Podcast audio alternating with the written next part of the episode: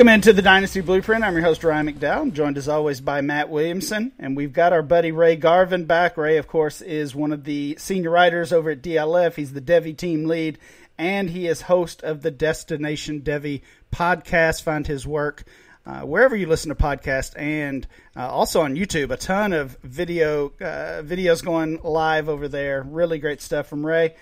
We took a little post NFL draft break uh, from from these uh, these rookie segments, but we've got Ray back to to dive into another another one of these important members of the class of 2020. Not necessarily a first rounder, not a first rounder in the NFL draft, not a first rounder in dynasty rookie drafts, but an intriguing player.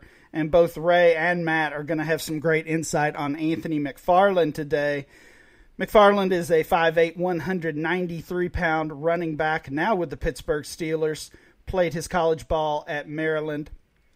And he was the fourth round pick of the Steelers, 124th overall. Uh, Matt, I'm actually going to go to you first this time since this kid is a Steeler.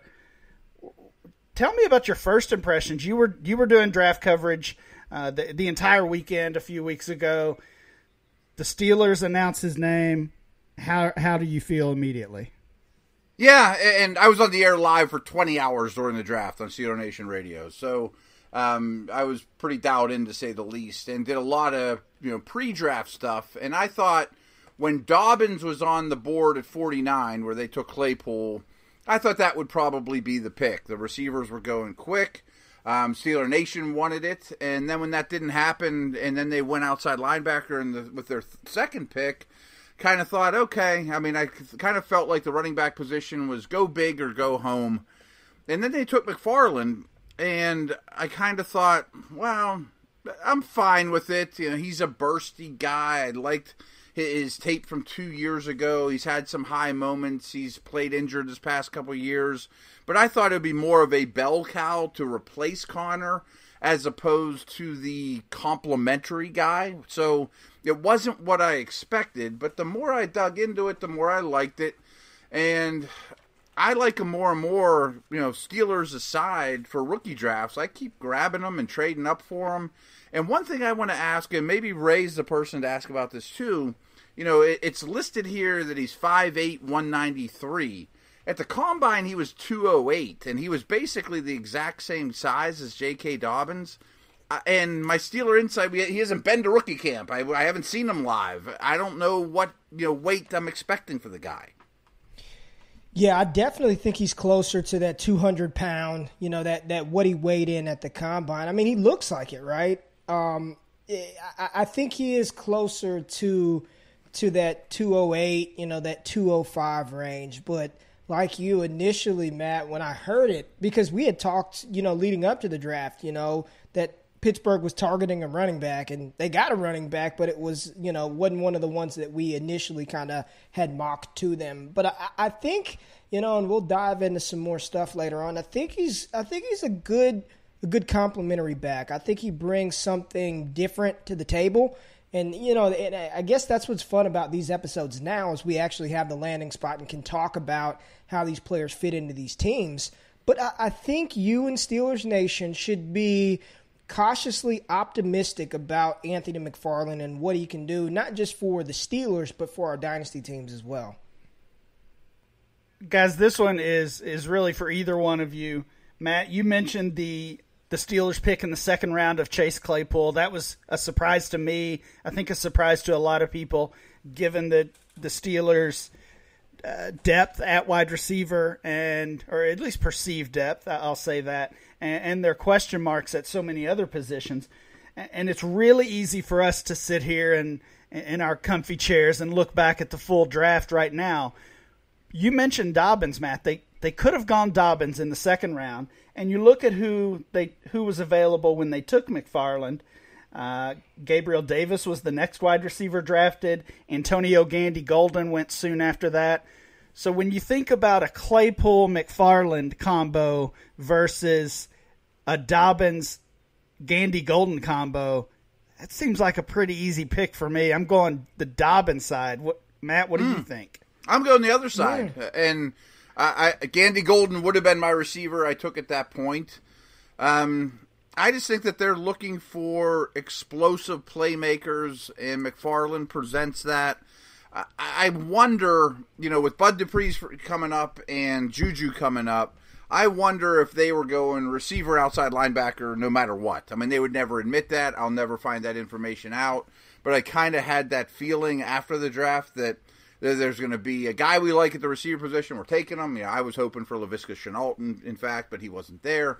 Um, I, I, I, love Dobbins. I, I just don't think that Gandy Golden is close to Claypool in terms of ceiling. All right, that's fair. Uh, Ray, any any thoughts on on the running back wide receiver duo? Either way. Yeah, I, I probably you know. I, it's it, it's one of those things where this is where I, I really believe in, and trust me, I am not saying that Anthony McFarland is a better running back than J.K. Dobbins, but I do think a lot of times uh, when you've got these players that played at the University of Maryland, and McFarland had a very, very good redshirt freshman season. I mean, I, I was really anticipating an explosion from him this past college football season. But I think this is a thing where I think his skill set, right? Although he may not be the, the more complete running back, he, he may not be as complete and total as a J.K. Dobbins, but I think his skill set is something that actually has me mildly interested in a couple, I'll say in one other Steelers running back not named James Conner. Um, I, I do, and I know it sounds gross. It sounds gross. But I think his skill set and what he brings to the table, I'd probably prefer the McFarland Claypool side over Dobbins, uh, uh, Gandy Golden. That's that's just me though. I want to throw one nugget out because you mentioned the Maryland thing, and if you look at the Steelers draft, they also drafted a, a safety from Maryland, Brooks. And I actually did a Zoom call with mm-hmm. Kevin Colbert a couple weeks ago and mentioned it. I'm like, well, you know, these are odd times. You know, you don't get as much information. That's a challenge. You don't have medicals. And I'm like, well, you brought up two, you know, you got, you had two guys from the same school, and the Steelers have two coaches on their staff that were recently there, or is there now and was recently on the staff. And how about this little nugget? Coach Tomlin's son Dino is a Maryland Terrapin. Knows these guys well. Hmm. hmm. All right. Not an accident. No, Ray, you mentioned McFarland's uh, first season as a redshirt freshman for Maryland. He did have a big year, over a thousand rushing yards and almost eight yards uh, per clip or per carry clip there. Uh, only four rushing touchdowns, seven catches for 73 yards. A, a little bit of a step back. Uh, it's, it has been pointed out that he was dealing with an injury. I believe uh, that's the case for much of his uh, tw- 2019. Yeah, his 2019 season. So a, a drop it uh, basically across the board, 614 yards. He did double those touchdowns, up to eight rushing touchdowns, 17 catches, 126 yards, and a receiving touchdown as well. So Ray, let's get into uh, a unique fact or a stat about Anthony McFarland. Well, I think uh, I think the most unique thing about McFarland is for most people who who aren't college football enthusiasts, because I'm telling you, you probably have no reason outside of being an alum of Maryland or living in the Maryland area to watch them play on Saturdays. I mean, it's just that's not the game you're getting up for if you're going to casually watch college football. But when you look back at McFarland coming into college, his high school profile here are some of the names of the players that he was ranked ahead of Travis Etienne, running back out of Clemson, Chuba Hubbard, running back out of Oklahoma State, 2021 eligible, CJ Verdell, one of the top running backs in the 2021 class. Clyde Edwards-Helaire. He was ranked higher than Edwards-Helaire. He was ranked higher than Eno Benjamin. He was ranked, I mean, this kid was literally ranked uh, right behind J.K. Dobbins in the 2017 class and two spots ahead of Clyde Edwards-Helaire. He was a top 100 overall recruit when he was coming out of high school, four star prospect. And get this, he was ranked higher than Jonathan Taylor, the running back for the Indianapolis Colts. I say that to say he's not just some random that the Pittsburgh Steelers drafted. The kid had talent. He was a mega producer in high school and he was highly sought after. And again, you could say what you want about these rankings. They were talent evaluators who said he was a better running back prospect than Jonathan Taylor, Hubbard, Etienne, Verdell, Eno Benjamin, and right behind J.K. Dobbins. So I, I just think people, you, you, know, he was not the hot name uh, entering into the NFL draft. He had a, a down sophomore season, but he was very productive as a freshman and he has a particular skill set that I think we should be excited for because as we've seen, you don't have to be a 25 carry per game running back to have an impact in fantasy football. All you need, and this is like my new little saying, I'm just looking for players that have an opportunity to get an opportunity. Yeah. That's what it's about, right? You're trying to find players who have an opportunity to get an opportunity to score fantasy points for our team. And I think Anthony McFarland lands in a situation where he's going to have an opportunity to give us a chance to score some fantasy points. I think that's really well said, Ray, and, and we'll, we'll, talk about that more in a minute because I, I, I'm liking him more and more in rookie drafts, Steelers aside, because talent and opportunity are there. I mean, there's just not many that have that. So let's get to that back and get back to that in a minute. But first, I want to tell you guys about Reality Sports Online the, the powerful fantasy sports platform where owners get to build and manage their fantasy team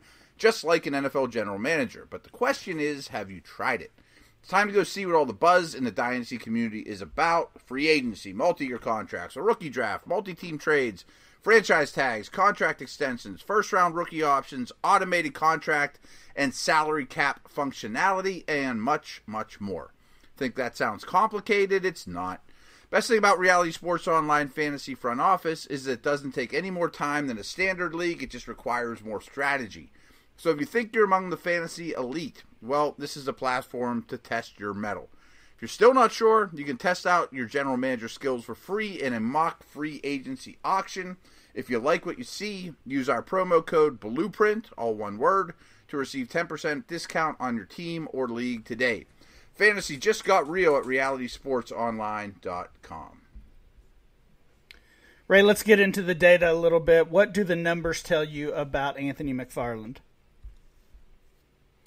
Yeah, I think uh, the the initial thing, and you kind of touched on it, um, you know, when when you were running down his stats earlier, Ryan. But it was, and I know a lot of people do not like yards per carry average for running backs, but in the context that I'm using it, it just shows I think it, it shows what his combine kind of showed. He's an explosive straight line runner. Like when he gets the open field, when he finds a crease, you know, I know his combine measurables were not, it wasn't very good. Like it, it you know, his 40 yard dash time was fine, but other, it was just weird. Like it, there were a lot of weird things that happened at the combine. But for a player who is a 4 4 40 yard dash runner, you would expect to see some of those explosion numbers be a little bit higher. But again, when you just look at his data from Maryland, he wasn't really utilized a lot in the receiving game. Uh, Javon Leake was kind of that running back who who caught passes, and it, I don't think it's an indication or an indictment against McFarland not being able to do that. Uh, Maryland, they've got some other issues at the quarterback position, but he does, you know, go back to that redshirt freshman season. The data shows that, you know, on only 130 carries, was able to rip off over a thousand yards and was you know dropping eight yards a carry just about. That that's encouraging. And even in a down season where he suffered as matt alluded to a high ankle injury uh, he still was averaging five and a half yards a carry which again that, that that just shows me that this player if you give him a crease and there's a little bit of daylight we know his testing numbers he's got the acceleration and speed to rip off long plays. And I think that brings a, a much needed dimension uh, to the Steelers' backfield. And I know, Matt, you'll be able to speak on this and elaborate a little better than me. But even during the, you know, you, you think back to Le'Veon Bell, I mean, he was just a do it all back, right? So I just, I, I think this entire approach to the backfield is just, it's going to look different than what we're used to. And I don't know if Pittsburgh, you know, a lot of people have said that they, they really like to utilize just one running back this might scream uh, a change to more of an uh, running back by committee approach. So, uh, you know, the data shows exactly what we think McFarland is. I think he's that type of player. Uh, much different than Le'Veon Bell and much different than James Conner. Yeah, I, I see all that. And a question I have for you like, I've heard Austin Ekeler comparisons, and I don't see that. I mean, I think in the open field, McFarland wins that race, but he doesn't have the balance, the lateral agility, um, and certainly the receiving chops or close to it of Ekeler. You mentioned his receiving prowess. I mean, he kind of profiles as a good receiver. He's fast, he's smaller, you know, but um, do you think he'll be a 50 catch a year type guy? I think he can do it. Okay. I, I, think if that's what Pittsburgh wants him to do, I do think he's capable of doing that. Uh, the problem was, I mean, he just it's either the running backs in college are they're either utilized as a pass catching running back or they're not. There's like mm-hmm. no in between. There's no middle ground. It's they're either heavily involved in the passing game or they're not. And uh, something that I want to remind the listeners is a lot of these collegiate quarterbacks, if if I had to even put a percentage on it, I'd say at least sixty percent of college quarterbacks, if they're first or second read in open, they're taking off. I mean, they're they're running the ball. They're they're not checking down to the running back unless again that's a design scheme of the offense. So. Matt, I do think there's a little hesitation there. I, mm-hmm. I, I would not say that you could just pencil him in for 50 receptions a season. I don't think the Austin Ekeler comp is appropriate. Austin Ekeler is is uh, he's one of the best receiving running yeah. backs and receivers. You can put him up there with receivers in the NFL for his skill set. Uh, I, I, I think that's a little premature to slot McFarland in as that, but I do think that over time, you know, two three years down the line, if we're talking about McFarland being a 50 catch a season back, I don't I wouldn't be shocked by that at all. Okay. Ray, what about the film? You've touched on a little bit of, what you've seen from McFarland, but uh, go a little deeper for us there. Yeah, he's he he's got quick acceleration. That's the that's the first thing that jumps off the tape uh, for me is how quickly he gets to his top end speed. Uh, he does have that home run ability. I think because of his size, he might be a little underrated as far as his break uh, his tackle breaking ability. He's not some mauler. He's not going out there and running over defenders and trucking them but he does have the power to sort of uh, avoid and elude those arm tackles that defenders come with. Uh, bounces, runs to the outside. Uh, he's got good vision, picking his spots, picking his holes. He, he's he's a very decisive runner, and that's something that I've really been focusing on. Is when the hole presents itself, can these guys identify it, vision, and then once they do, can they get through and get to the second level? You you want a running back to at least be able to get to the second level, and McFarland is a really really decisive runner. Now, some of the things that he is not, uh, he, he just doesn't have. He doesn't have the frame that's going to yield to being a featured running back for eight to ten years. I just I, don't know if if if that is within his range of outcomes. Um, I kind of talked about it earlier. Outside of his 40 yard dash time, he didn't test that well at the NFL Combine. He's not a very powerful running back. You know, Matt, we talked about his limitations in the receiving game. I, I think he's capable of doing it, but to this point, I mean, 24 career receptions. That's I mean, we're right. slamming players like Travis Etienne and Jonathan Taylor for not catching the ball, but they all did more than what this running back, who profiles as more of a third down satellite committee back, than, than he was able to do. Um, I think he, he he's not as elusive in the open field. He's not going to break you down like a Clyde Edwards-Helaire or D'Andre Swift. And he's a player that I think you're going. He's going to have to find space right in order to be effective. So while I am cautiously optimistic, as I talked about at the top of the show, uh, there are some limitations and, and some reasons why I, I don't think that he's going to be a you know a long term solution at the running back. I, I, don't, but I do think he can have an opportunity to produce points for us. And you know, I, I, don't know where he's being drafted at right now, so that'd be interested to hear. But I'm assuming where he's going in the drafts, uh, that's probably an appropriate spot for the type of upside that he can have. One thing I think is interesting is two of my favorite running back evaluators that have been on the show. Matt Waldman and Graham Barfield had really good nuggets about him pre-draft, in that Matt wasn't real big on his. I don't want to put words in both their mouth, but there, he thought McFarland was a very spotty decision maker. Like, what hole should I hit? But when he hit it, like you said, he hit it hard. But maybe isn't the best decision maker right off the bat.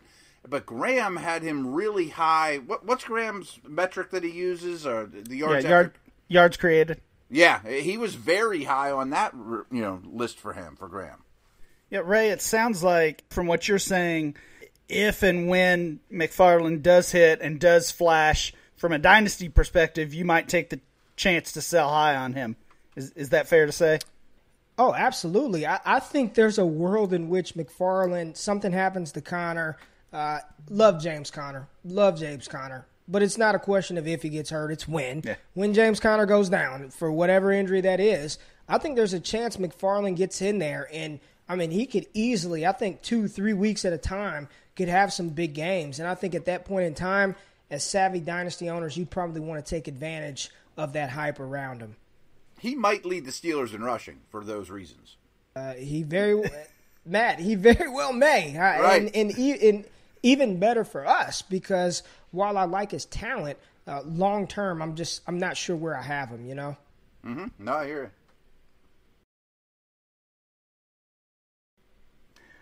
Ray, you said he's not necessarily Austin Ekeler. Who does McFarland remind you of? Let's let's get some comps out there.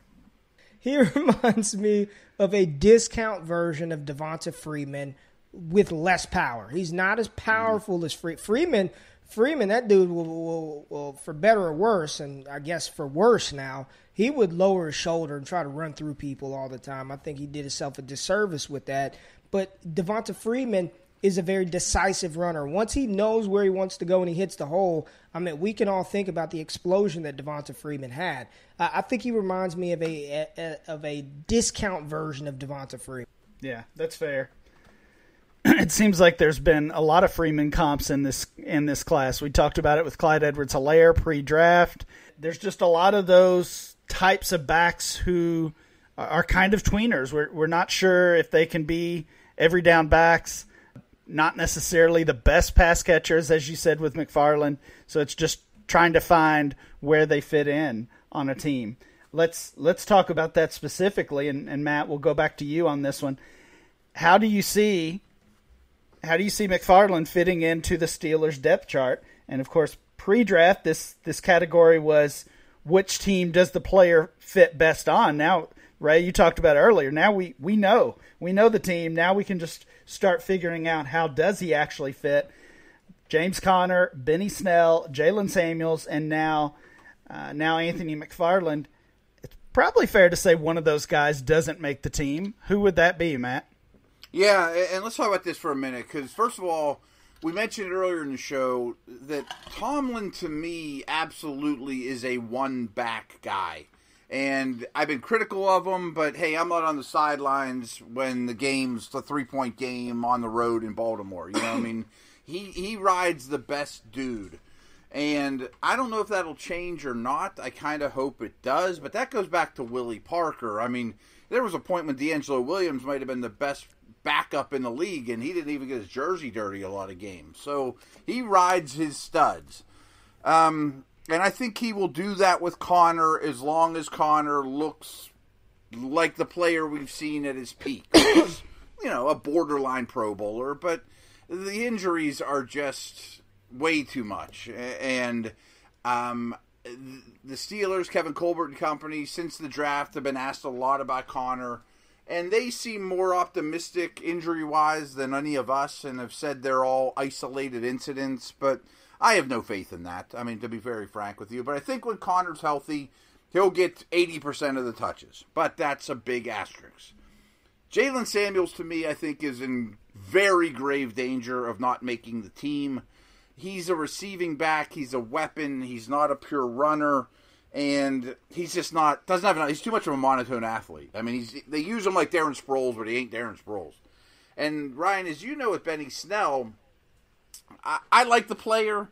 Um, I was very impressed because when he came out of school, I thought he had a lot of work to do in the passing game, and to make an impact on Sundays, he had to be good on special teams. So, watching him every day at camp he put a lot of effort in pass blocking, receiving, you know, working on special teams, and got really much, much better in those areas. But that doesn't help us all that much in the fantasy world. And I don't know if you agree with me, Ryan, but in my opinion, Snell's still best attribute is give me the ball 20 to 30 times and I'm just going to get better and get tough and wear defenses down and my 24th carry is better than my second. But he's just not good enough for me to give him the ball 25 times. Yeah, yeah. You know what I mean? Sadly, as a Kentucky fan and, and making this move, of course, his, his transition to the NFL, I, I would agree. Just the, the upside and, and the game breaking plays just, just aren't there with, with Snell at this point. At least they they weren't through year one, and like you said, I'm not sure he earned he earned a second look. I mean, I think he'll make the team. yeah, yeah. That's that's a low bar for what we're talking about here. but they could be in the mar. Uh, Conner's a free agent. I absolutely don't think he'll be back. So they could be in the J.K. Dobbins second round market again next year. Yeah, Ray. Any thoughts on McFarland's fit with Pittsburgh? Yeah, I, I, I'm, I agree with everything that you guys said. I think Jaylen Samuels should be the one who's a little concerned, who's who's kind of nervous right now.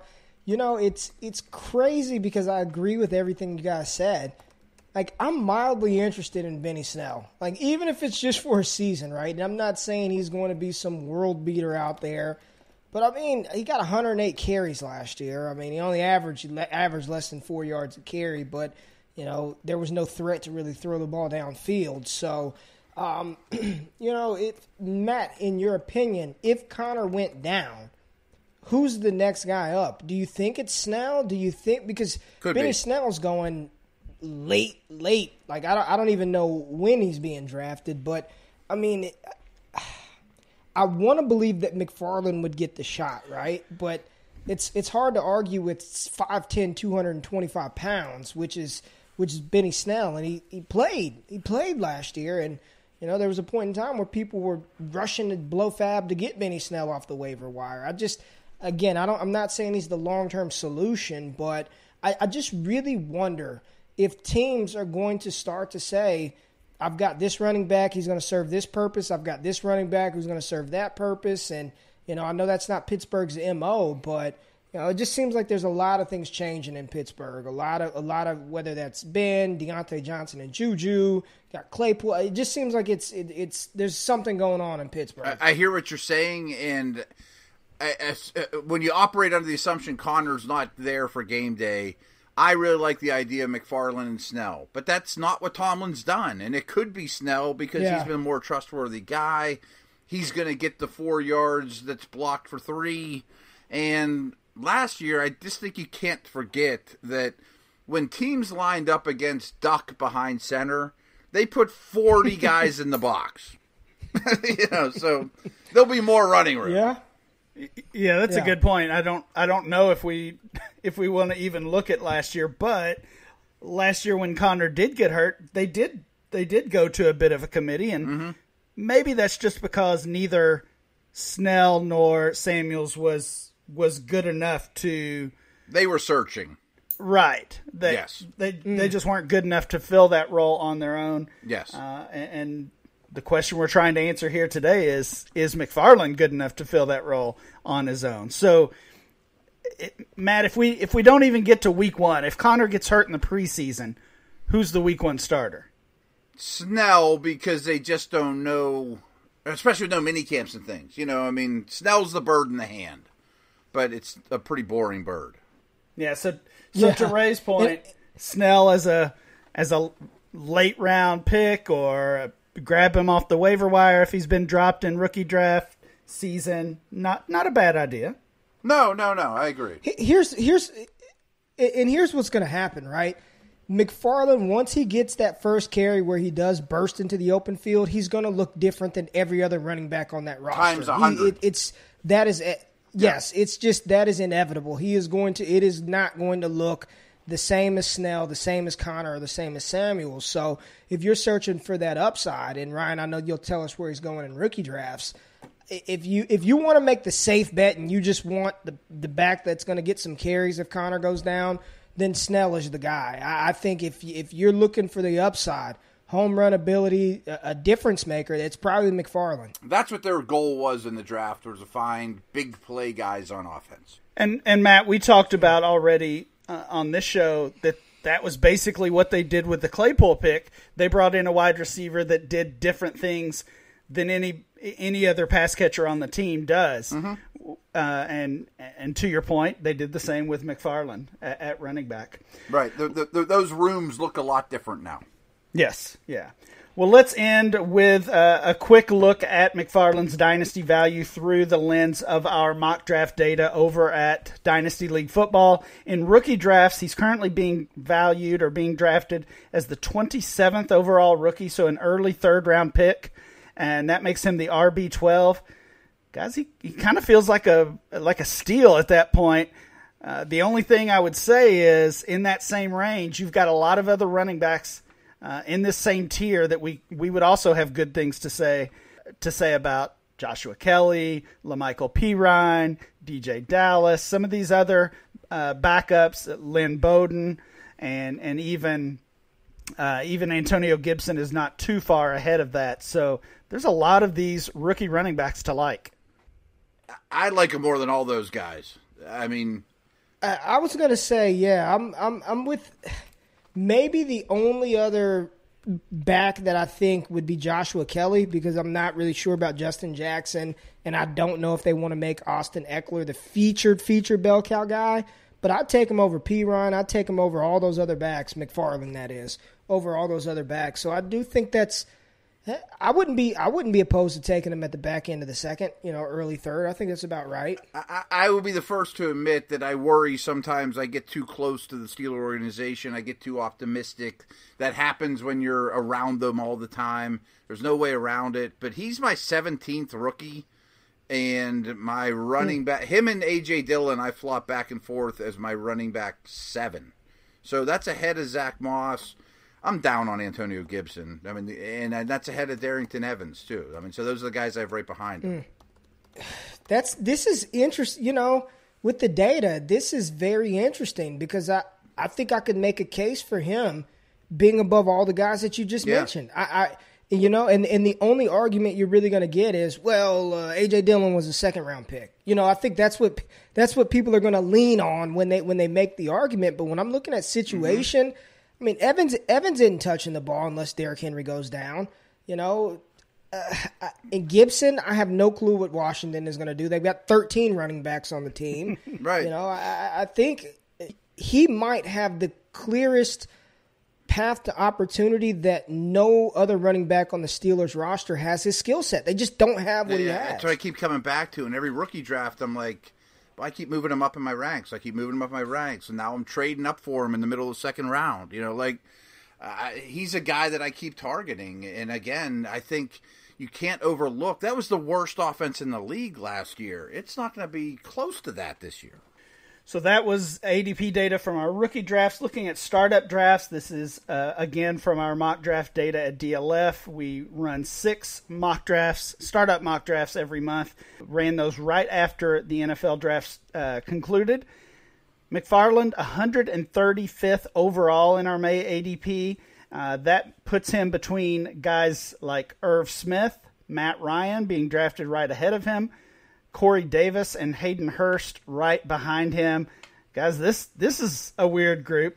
Yeah, I don't know what to make of that group. Corey, Corey Davis, I don't know how he snuck in there. He does not belong in that conversation. Uh, I, I think I Did you would say Ito Smith to start that? Pal? no Ir- Irv Smith. Oh, okay. I see. Smith. I Smith. Okay. All right. yeah. if I said if I said Ito, I, I was mistaken. No, I Irv was- Smith. Uh, I would I would probably take the tight ends over McFarland. That's pretty equal, and uh, it's always tough to compare quarterback value to to any other position. If you need a quarterback, then yeah, you know. do you do you have a run? Do you have it pulled up where you can tell us like the nearest running back to him? Yeah, we can find that. Yeah, I just I just want to know who the nearest running back to McFarland. While you're is. looking, I mean, I absolutely could see this scenario though, where he has 600 yards from scrimmage as a rookie, looks good, gets on Sports Center once in a while, but is far from a bell cow. Conner gets let go. It's after the you know you're we're isn't we haven't hit the draft yet. It's February. It's March. You could trade McFarland for a first round pick in a heartbeat. yes, You know what I mean? yeah, yes, yes, agreed. So McFarland uh, at that ADP, and again he was 135 overall. That makes him the running back 46, and Uh, a lot, a, a, few of the names we mentioned uh, being drafted around him. Darrynton Evans is 49, which is interesting because Evans is often going ahead of him in, in rookie draft ADP. Joshua Kelly right behind him at 47. Damien Williams is RB 48, so McFarland over Williams. That feels like a really easy call. Uh, Phillip Lindsay is ahead of him. I'd go McFarland over Lindsay. Matt Breida ahead of him. James White. Uh, all three of those veterans ahead of him, and I would take McFarland over each of those. Yeah, I think he's undervalued. Yeah, then we then we get to Antonio Gibson at forty two, Darrell Henderson forty one. I don't know. We could we could oh. jump way up. Like Mark Ingram is thirty four. Yeah. I mean, uh, I'm taking McFarland in the middle of the second round, and I'd rather have the two six than Mark Ingram. Yeah, Zach Moss is the 32. Darius Guice is the 30. Wow. James Conner, here, here you go. James Conner is the RB 29. And that's that's probably the decision that uh, would really tell us a lot as dynasty players: is do we want James Conner or do we want McFarland on our roster right now? I think we know what Conner is. Here's my Conner prediction. I'd rather have McFarland if we fast forward 365 days, I think James Conner is going to be Devonta Freeman still on the open market. Uh, you know, I asked a question on Twitter a couple of weeks back what running back that's been sort of displaced has the best chance to be a starter again? And I think the choices were Conner, Marlon Mack, Darius Guice. Uh, uh, maybe it wasn't the Guice, but I know Conner and Mack mm-hmm. were in there, and James Conner was like the last. Yeah Aaron like Jones, when the pool ended. Yeah, you'd rather have Jones. Yeah, Aaron Jones.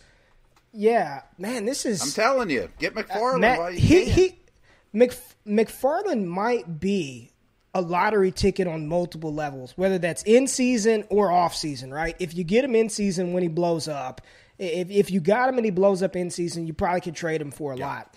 If you hold him through the season, they let go you know, Samuels is gone. They let go James Conner, and the hype for McFarland to be the guy in 2021 is there. You might be able to move him for who? That's gonna. This is an interesting one. You've got me wanting to get some more McFarland. I'm telling you, I think there's 16 really good prospects in this rookie draft. You know, at the end of in the end, end of those 16 are Higgins, Mims, Shenault. McFarland's my 17th guy. I mean, over A.J. Dillon and Bryan Edwards and Moss and Dillon and Gibson. And for all those reasons, over Burrow, you know? Yeah, so again, RB46, and, and we can tell a, a, pretty pretty feasible story that gets him into the uh, RB30 range pretty quickly, maybe even by the time the NFL season starts. Really good stuff, guys, on Anthony McFarland today. Sounds like we're all in favor of going out and trying to buy or draft McFarland where we can, especially if he's falling to that third round range. Thanks for joining us, Ray. Thanks for listening. We'll be back next time with more Dynasty Blueprint.